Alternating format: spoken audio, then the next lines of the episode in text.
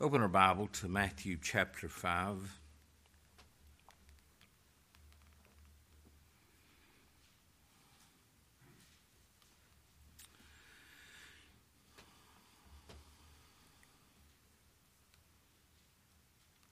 We'll begin reading in verse 1.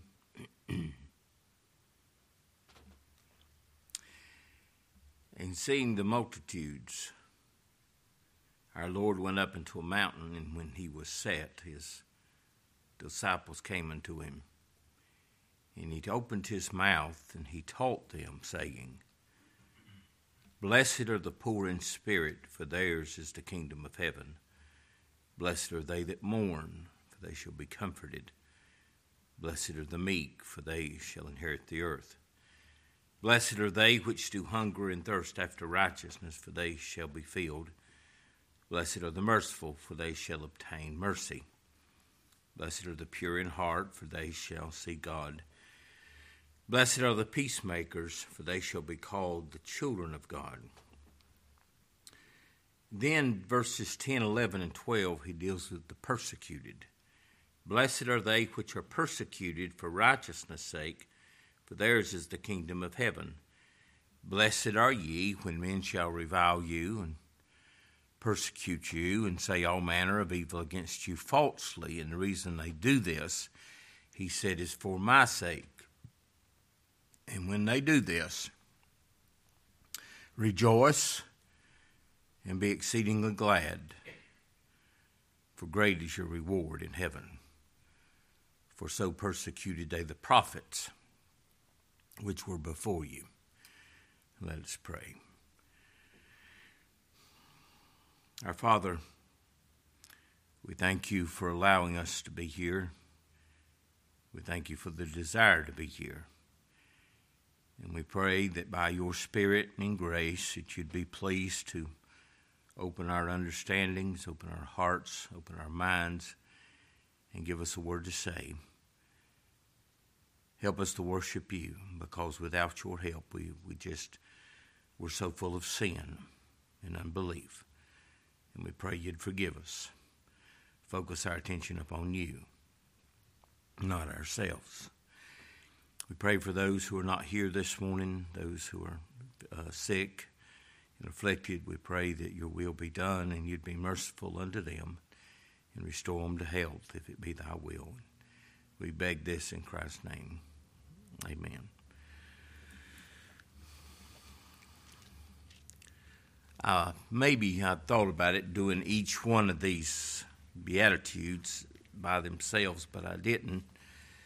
And I think we've got down through the first four. Blessed are the poor in spirit, those who God has brought to the place that they see their poverty and then they mourn. We mourn. We, the children of God we that have been regenerated, we do mourn over our sin. It's not something that we have done in the past, it's something we do even right now. Blessed are they, blessed are the meek, for they shall inherit the earth. And all God's children are meek. Our Lord said, I am meek and lowly. Take my yoke upon you and learn of me, for I am meek and lowly in heart, and you shall find rest for your soul. He said Moses was the meekest man, and Moses was just an example. But his people are, this is the characteristics of his children. This is not describing how men are saved. This is describing those who are saved, those who have been delivered. They never move beyond this. Then the blessed are they which do hunger, do hunger and thirst after righteousness. Every day. Let, don't let us be found in our own righteousness, that we'd be found in his righteousness. Job said, How can a man be just with God? How can a man be righteous in God's sight? Only in Christ and we hunger and thirst. But you know why? Because we know we have no righteousness of our own. Our righteousnesses are as filthy, unclean rags. But here in verse 7, we may have touched on this just a little bit, but I want to go back just for a few minutes. Blessed are, let me find my first, verse 7 Blessed are the merciful, for they shall obtain mercy. Let me just read to you what Mr. Pink said. He said, in a sense, all of the first four that we've already looked at are in the negative.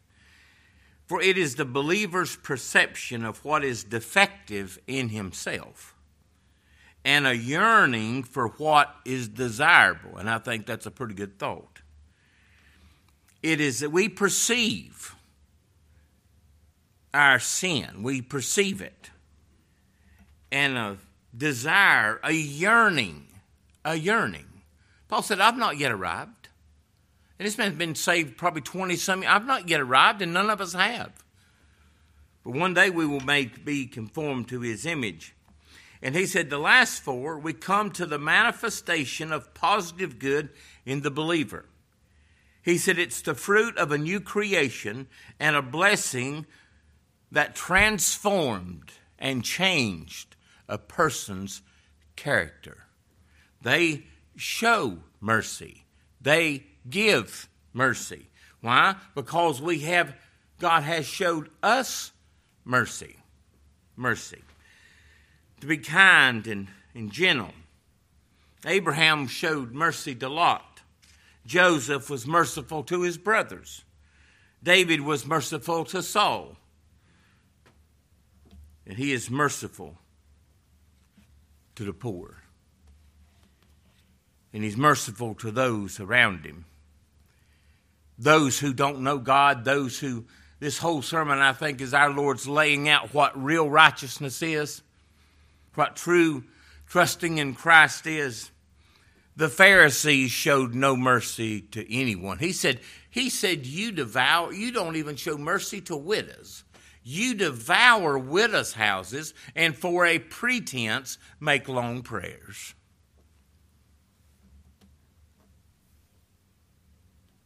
And if God's going to save sinners, it will be that God works through individuals going to those people and telling those people how that they can be fine or they can find mercy in Christ. There's no other way. There has to be the mercy seat. Atonement has to be made.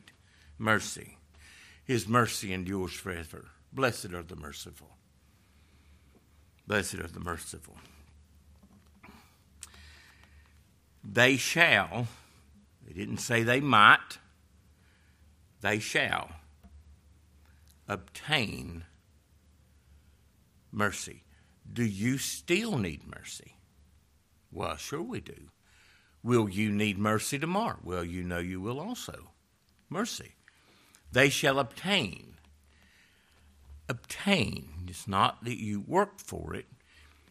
And this is how this is how Paul spoke. We may have looked at last week, but if you would turn back there to 1 Timothy 1.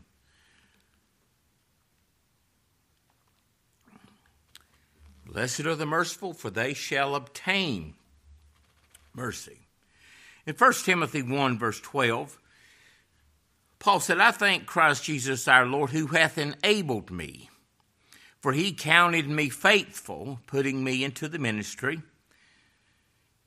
Boy, God showed mercy to him, who, who was before a blasphemer and a persecutor and injurious, injurious, but here it is. But I what? Obtained mercy because I did it ignorantly in unbelief, and the grace of our Lord was exceeding abundant with faith and love which is in Christ Jesus. This is a faithful saying and worthy of all acceptation that Christ Jesus came into the world to save sinners, of whom I am chief. Verse 16.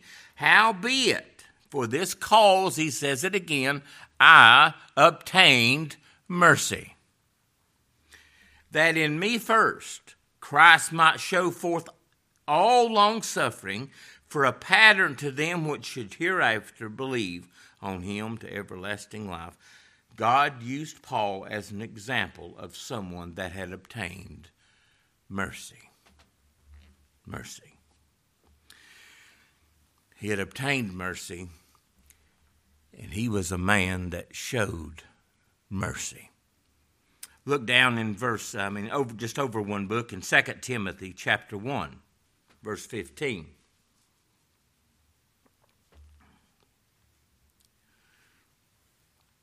He said, This thou knowest, that all they that which are in Asia be turned away from me, from, of whom are Philetus and Hermogenes. And the Lord give mercy unto the house of Onesiphorus. For he often refreshed me and was not ashamed of my chain. Onesiphorus showed mercy to Paul. But when he was in Rome, Onesiphorus, he sought me out very diligently and found me. He didn't just, he looked till he found Paul. You know what? It was mercy that God sent that man to Paul. You imagine sitting in a prison cell, and he said that uh, all men in Asia are turned away from me. He knew he needed a friend, somebody to show him mercy. And he says, The Lord grant unto him that he may find mercy of the Lord in that day, and how many things he ministered unto me at Ephesus. Not only here just in Rome, but in Ephesus. He said, You know very well. You could say the man of Onesiphorus was a man that showed mercy. I would say it doesn't say here, but I assume that he was probably converted under Paul's preaching. And now that Paul is in prison, he, the Lord sends this man and shows him mercy. Blessed are the merciful, for they shall obtain mercy. Then uh, in the same book, 2 Timothy chapter 4, verse 16, he said, At my first answer, nobody stood with me. Where's those that stood with him before? Nobody, nobody's standing. He's the man standing there alone. But all men forsook me. How would you feel about that? You'd feel pretty bad. But you know what Paul said? I pray that it may not that it may not be laid to their charge. You know what he's saying? Lord, show mercy. That's mercy. Mercy is not earned. Mercy is God giving you just exactly what you don't deserve, not giving you what you deserve. Matthew Henry said, The merciful shall find God sparing mercy, supplying mercy, sustaining mercy, whereby they shall have judgment without mercy who shows no mercy. I heard someone say years ago, It was Scott Richardson, I think it was one of his sons, he'd been caught by the law for doing something, and Scott went to the courthouse when they had his son's trial, and uh, the judge was pretty hard on his son. And when he got done, I think he spoke to the one of the lawyers or something, and Scott said, "Is there is there no mercy?" That man looked at Scott and said, "He don't deserve mercy." And Scott said, "If he deserved it, it wouldn't be mercy." But here Paul said, "Let it not be laid to their charge." You remember what the rich man begged for in hell? He begged for mercy. Send Lazarus that he may dip his finger in water and come and cool my tongue. Show me mercy. He didn't show Lazarus any mercy. The judgment you judge, you shall be judged. The measure that you give out, you shall receive again. Matthew 7 2, even in this sermon. For with what judgment, what judgment? You shall be judged, and with what measure you mete it out, it's going to be measured to you again. You know what that is? That's the law. The law is an eye for an eye and a tooth for a tooth. The penalty will fit the crime. Well, you, you, every one of us in here ought to be in hell. God shows us mercy. It's, it's just mercy that we're here. It's mercy that we're of a sound mind or somewhat sound mind. It's mercy that we have strength in our body. So why would why under God's heaven would we not want to show mercy? You know what? He'll teach us what mercy is. And we will want to show mercy. Now we don't always do. We Because we're sinners. We're poor in spirit and we mourn over it. But our desire is, by God's grace and His Spirit, it's to show mercy. You mean they wouldn't stand with you? And he, we, we said, Lord, don't lay it to their charge. But then the next one Blessed are the pure in heart. Pure in heart. The pure in heart are those whose hearts have been made pure in regeneration, and they are partakers of a divine nature. He said, A new heart will I give you. And you know that heart cannot sin. That heart is pure, without spot, or that heart is.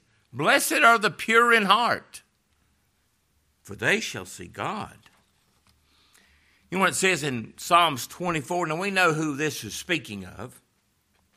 Psalms 24, verses 3 and 4.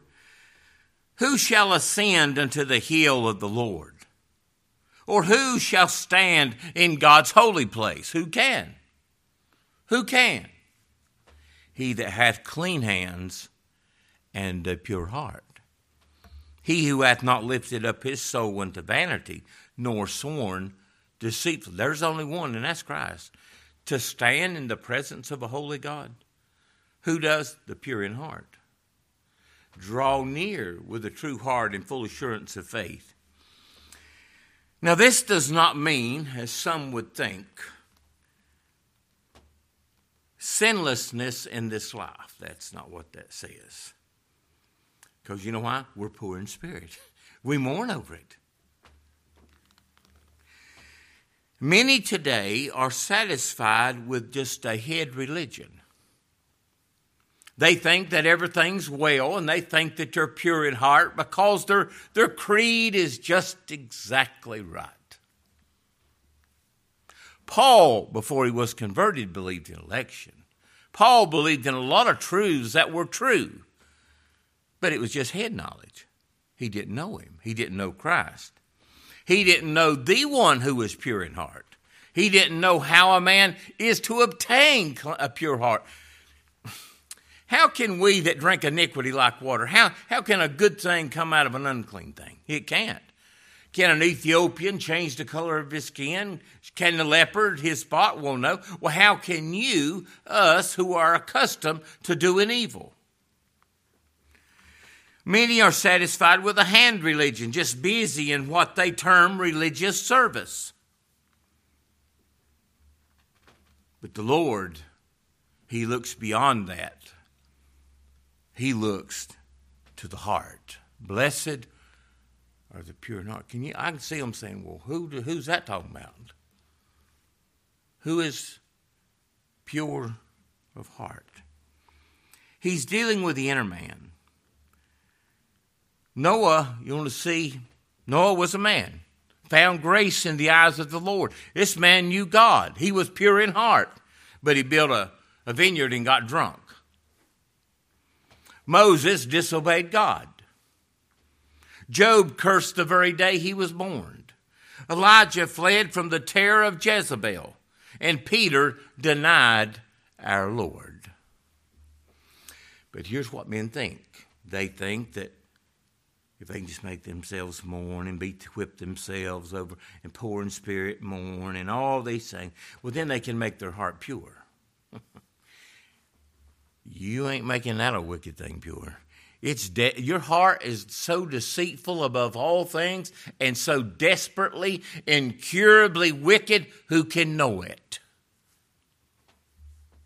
We don't know it. People say, well, if I know my heart, you don't you don't have the slightest idea what if God left you and what you're capable of doing. But He's laying out for these people, everybody, blessed are the pure in heart.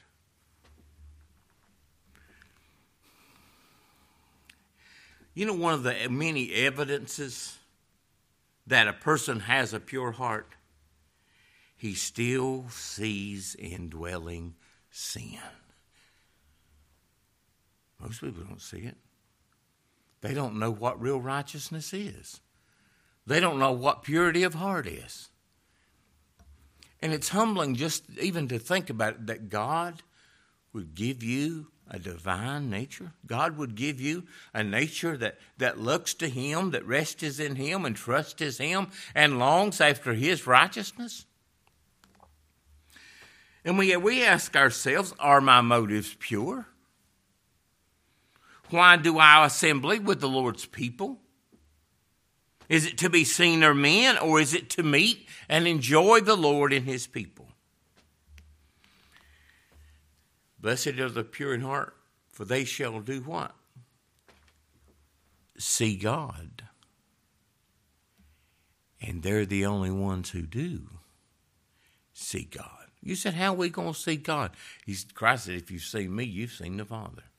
Christ is invisible. No man has seen God and lived, but how are we going to see God? Gill said, They shall see God in this life, enjoying communion with our Lord, both in public and in private, and in the several duties of religion, in the house and ordinance of God, when they often, when we often behold His beauty, you see Him. You see Him by faith. You see His beauty. You know why? You know why He's precious to you? You've seen Him. To see him is to know him. To see him is to see yourself. To see him is to see him that is pure in heart.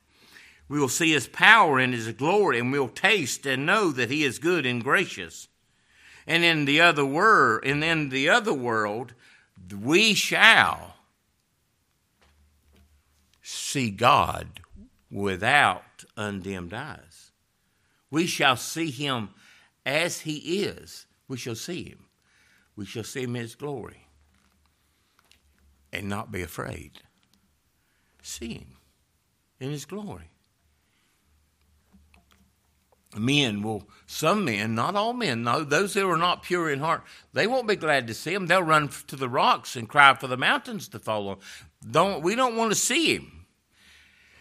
And apart from God's grace, you still don't want to see him. You don't have any desire to see him. Psalms 17, verse 50 As for me, I will behold his face in righteousness. I shall be satisfied when I wake with thy likeness. He shall see God. You know, when we come to this book, those that are poor in spirit, those that mourn, those that are looking after, seeking after righteousness, those God He has made meek, pure in heart. They come to this book. Why do they come to this book? To see God. To see God. Many times we come, we may not see Him, and we struggle. But what a blessing when you do. What a blessing when we come and gather together and we, by God's grace, can see God in all His glory and beauty and His mercy and grace. Spurgeon said, Some people never see God for they are not looking for Him. They're always looking like, you know, you've seen a nutshell. They're always looking to the shell. But all that shell is made for is to protect the goody on the inside. You crack the nut, you get out the goody. You know what you do with that? You just throw it away. They're too, that's all they're interested in looking at. They're consumed with it. Some people are, can't see God because they're just consumed with doctrine, consumed with something else than Him. They can't see Him. You know, some people read this book and never see God. I played religion a long time. I thought I knew God. I thought I'd seen God. Do, I, to you really seen Him? When you see, when you, if you ever see Him, you'll see that your false God is a counterfeit. He's a fake. He's a phony. He has eyes he can't see. He has ears he can't hear. He has feet he can't even walk. That's the God of religion. But it's not God of this book. He's Lord. He's Lord.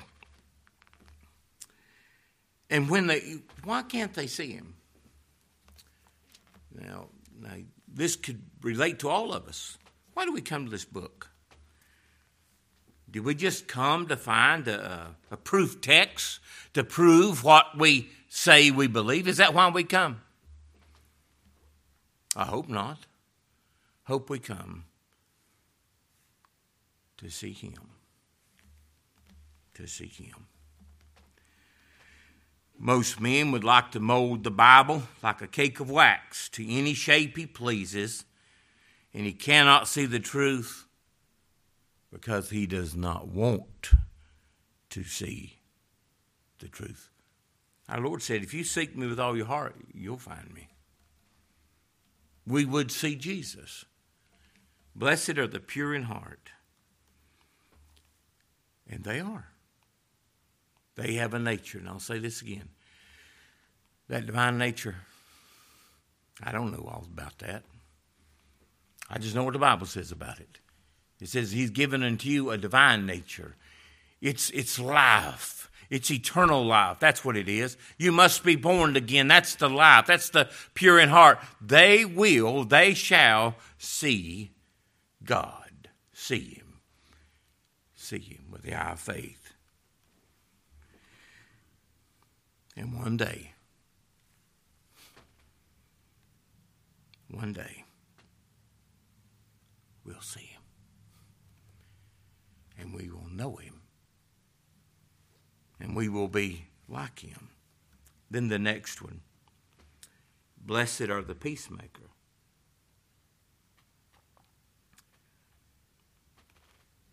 The Lord does not say here, Blessed are the peace lovers, or Blessed are the peace keepers, but Blessed are the peace makers.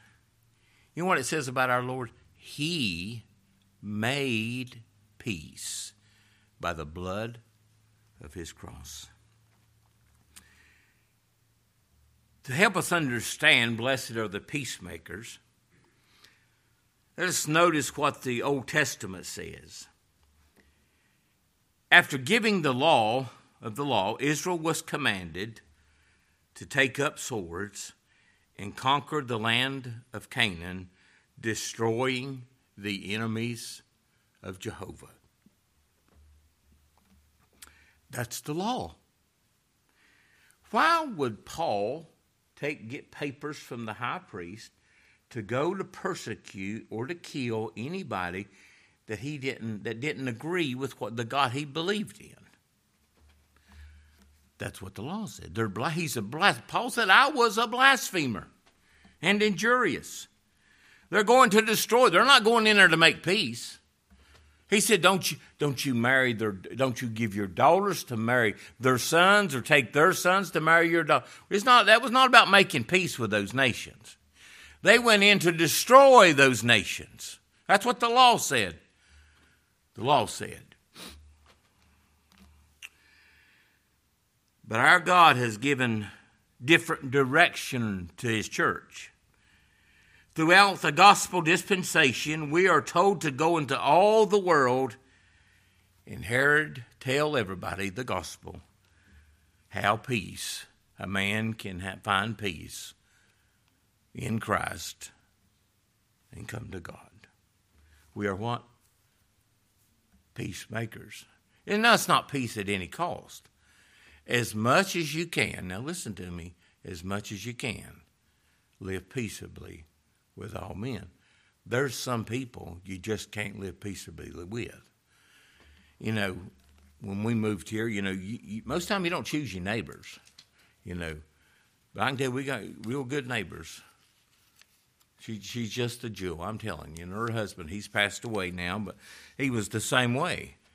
But you know, it'd be hard to, every time he come up the road, they want to cause trouble you know, throwing trash out everywhere, or just, or just, being a nuisance, you know. Just every time something's missing, they just come up and take what they want, you know. But it would be hard. You know what you'd have to do? One or two, you'd probably just have to leave because you just couldn't deal with it. There's some people that you just can't deal with. But we seek to make peace. I believe it's the nature of a child of God. He don't like turmoil. We want peace. We don't like opposition. We want peace. Peace. Peace. But we're not going to compromise the gospel just for the sake of peace. No, no, no. Blessed are the peacemakers.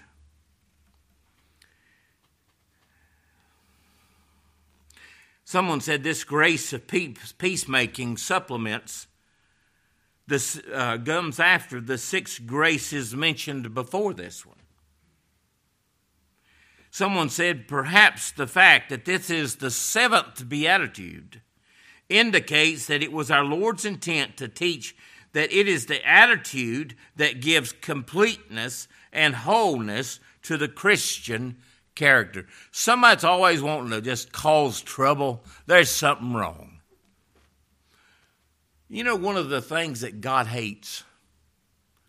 Those that sow discord among the brethren. And if you're sowing discord, you're not making peace. You're sowing discord. You're, you're creating enmity between individuals. And in the last one, he lists a proud look. And why would someone sow discord? Because they're filled with pride. They think that they're, they're righteous and they, and they think that they make peace. And, and the only way to have peace with those people is to give in to what they want. And when you don't give in, oh, it ain't pretty. It ain't peace now. It's it's trouble. Trouble. But you know what the gospel does? Everywhere the gospel goes, in the power of God's Spirit, we go preaching peace. Blessed are those who preach the gospel of peace. We preach peace. We preach how can a man be reconciled to God? By the gospel, not by human works, not by merit. That's the only way there's peace. We want there to be peace. You know the way there can be peace? Throw down your weapons of warfare. Bow to Christ. That's how we want people to find peace, and that's where it's found. Not in doing something, not in earning something. Peacemakers. Most people don't know how peace is made. Well, if we just come, well, for the sake of peace, you know, we just you're just too dogmatic. I can tell you when it comes to the gospel, we are dogmatic for sure. We ain't just dogmatic for a, a, a, doctrine, we're dogmatic for a person. Either he's God or he's not. And he makes peace. And if he don't make peace, you sure ain't going to find it. The, the disciples was on that ship that day, and the storm come up. They couldn't calm the storm. They're terrified. He walks out there like a person's soul. They're in turmoil. He walks out there and he said, Peace be still. That's the peacemaker. Is if he comes to you and he whispers in your ear, everything's okay. Peace be still. I can imagine Mephibosheth when they brought him before David. He has no peace. He's terrified, scared to death, and he ought to be. And David said, and he said, Why would you look on a dead dog like me? He said, Because I made a covenant with your daddy before you was ever born. You know why God chose you peace? He made a covenant with Christ before the world was ever made. He's the Prince of Peace. Blessed are the peacemakers. You know, don't we love having peace? Seem like everybody now, everybody, everybody's just mad, ain't they? I was somewhere the other day, and I guess I, I wasn't wasn't going as fast as I guess the guy behind me thought I ought to be going, and he he come within that close of just he just went out and just cut right in front of me.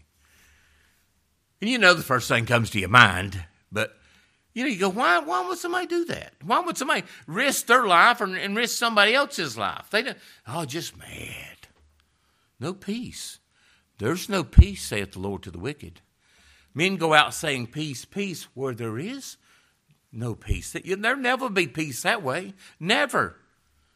Never. You imagine living and dying and never knowing peace. That's awful. Peace.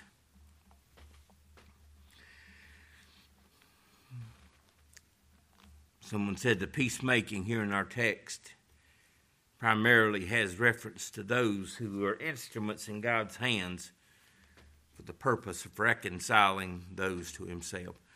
We are ambassadors for God. As though God did beseech you by us, be ye reconciled to God. Knowing the terror of the Lord, we persuade men. You know, we have ambassadors for this country. But the first thing you do before you declare war on another country is you call your ambassadors home. But the ambassadors are over there representing this country, trying to make peace and to keep peace with this country.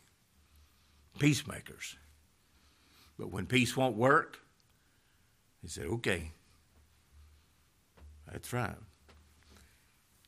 Even in, under the law, he said, we're going to go march around the walls of Jericho. And everybody in there is going to die. Except for one family, and that's Rahab the harlot, because God gave her faith to believe. They didn't go in there and what they would do later on in the New, Old Testament, you remember when they would gather around a city? They would besiege it. And when you besiege a city, you cut off the water and all the supplies, and people just starve out. And they said what they would do is they would offer them conditions of peace. You know how those people in, in Jericho could have been saved? I give up. I give up. I, I, I, know why you came. I want peace. Don't, don't, please don't kill me or my family. That's what Rahab did. She said, Would you spare my family? Didn't she? She begged for mercy. And he said, You, you hang this scarlet thread out this window. And if you stay in this room, you'll be safe. There's only one safe place, that's in Christ. She's not afraid. Everybody else is terrified. Nobody else has peace. What's them people doing? They're just marching around the wall. One time a day, blowing a trumpet. Not saying a word. Carrying the ark. You know what that is? A picture of preaching the gospel. Four priests carrying it. Come back to the camp, and they do it again the next day. The next day. Don't you know it's driving them people crazy? But he said on the seventh day it's different. When you blast that horn, when you blow that gospel trumpet, them walls are coming down. And they did. It says if they was conditions of peace, they'd say, yeah, we surrender. We're throwing down our weapons. Please don't kill us. Have mercy on us. And it's your mercy. Mercy. The miracle of grace, which has made peace with God we look at other men who don't have peace and we want them to have peace. Why won't you just, why won't you bow down? Why won't you just slow down? You, someone used to say it's like you've got your shotgun pointed at God and say, You ain't telling me what to do. Well, you'll never have peace. You can't make peace. That conscience is not going to stop. Peace, calmness, For the wisdom that is from above is first pure. Now, this is the wisdom. Now, there's the wisdom of the world. But the wisdom that is from above is first pure, then, secondly, it's peaceable, gentle, and easily to be entreated, full of mercy and good fruits, without partiality and without hypocrisy. Peace. And peace is never to be sought, never to be sought at the expense of righteousness.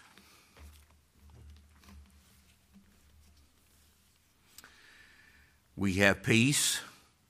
We live in a country where, as still of yet, we're still free, but that free costs something.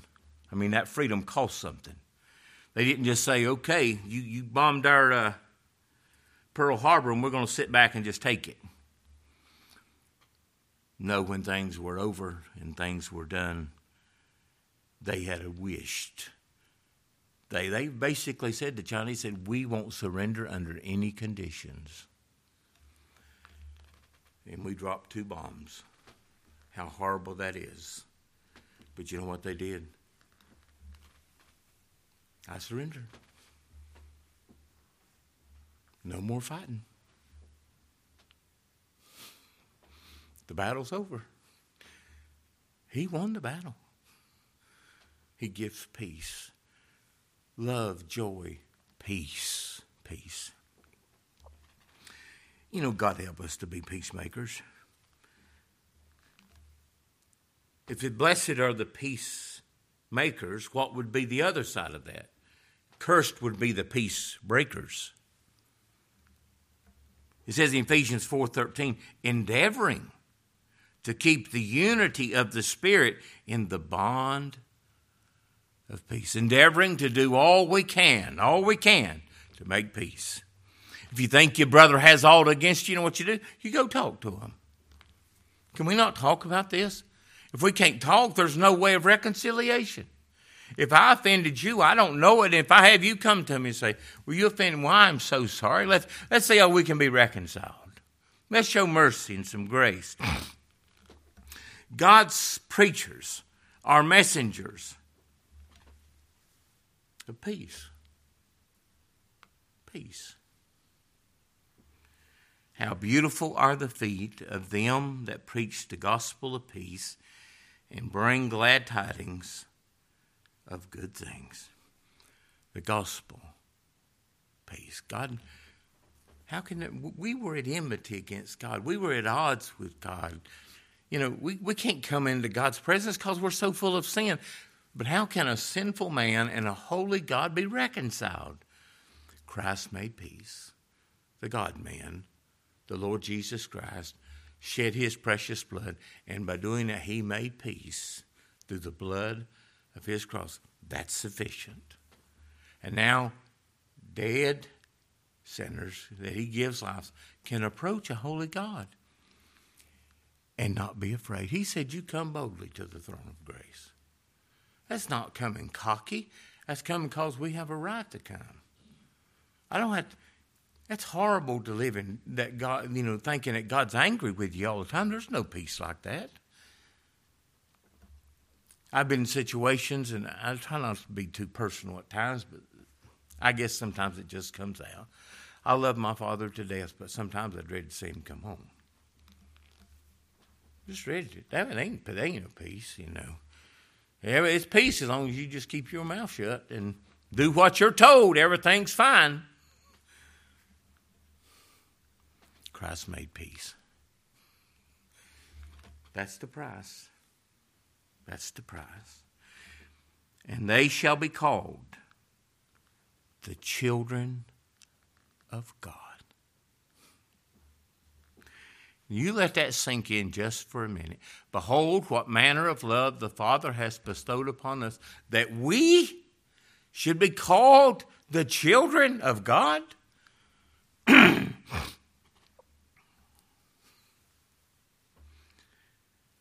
This is proof that these Beatitudes are not the virtues of the natural man, but rather the spiritual graces of those who are regenerated.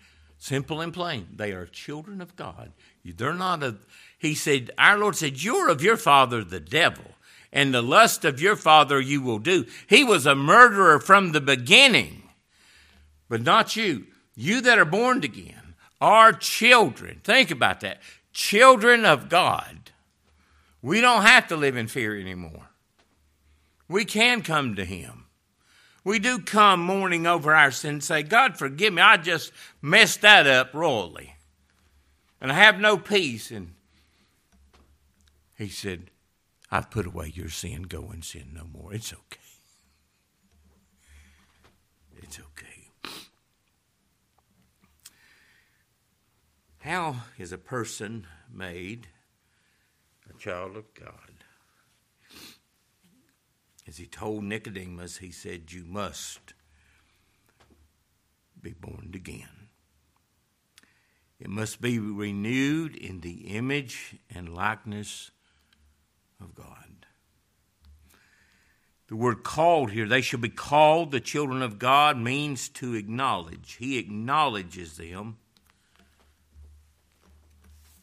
He's not ashamed to call us brethren. He said, These are these are my children.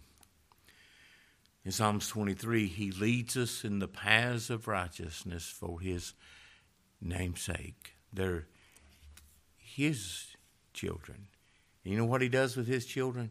He teaches his children. And he never stops teaching his children.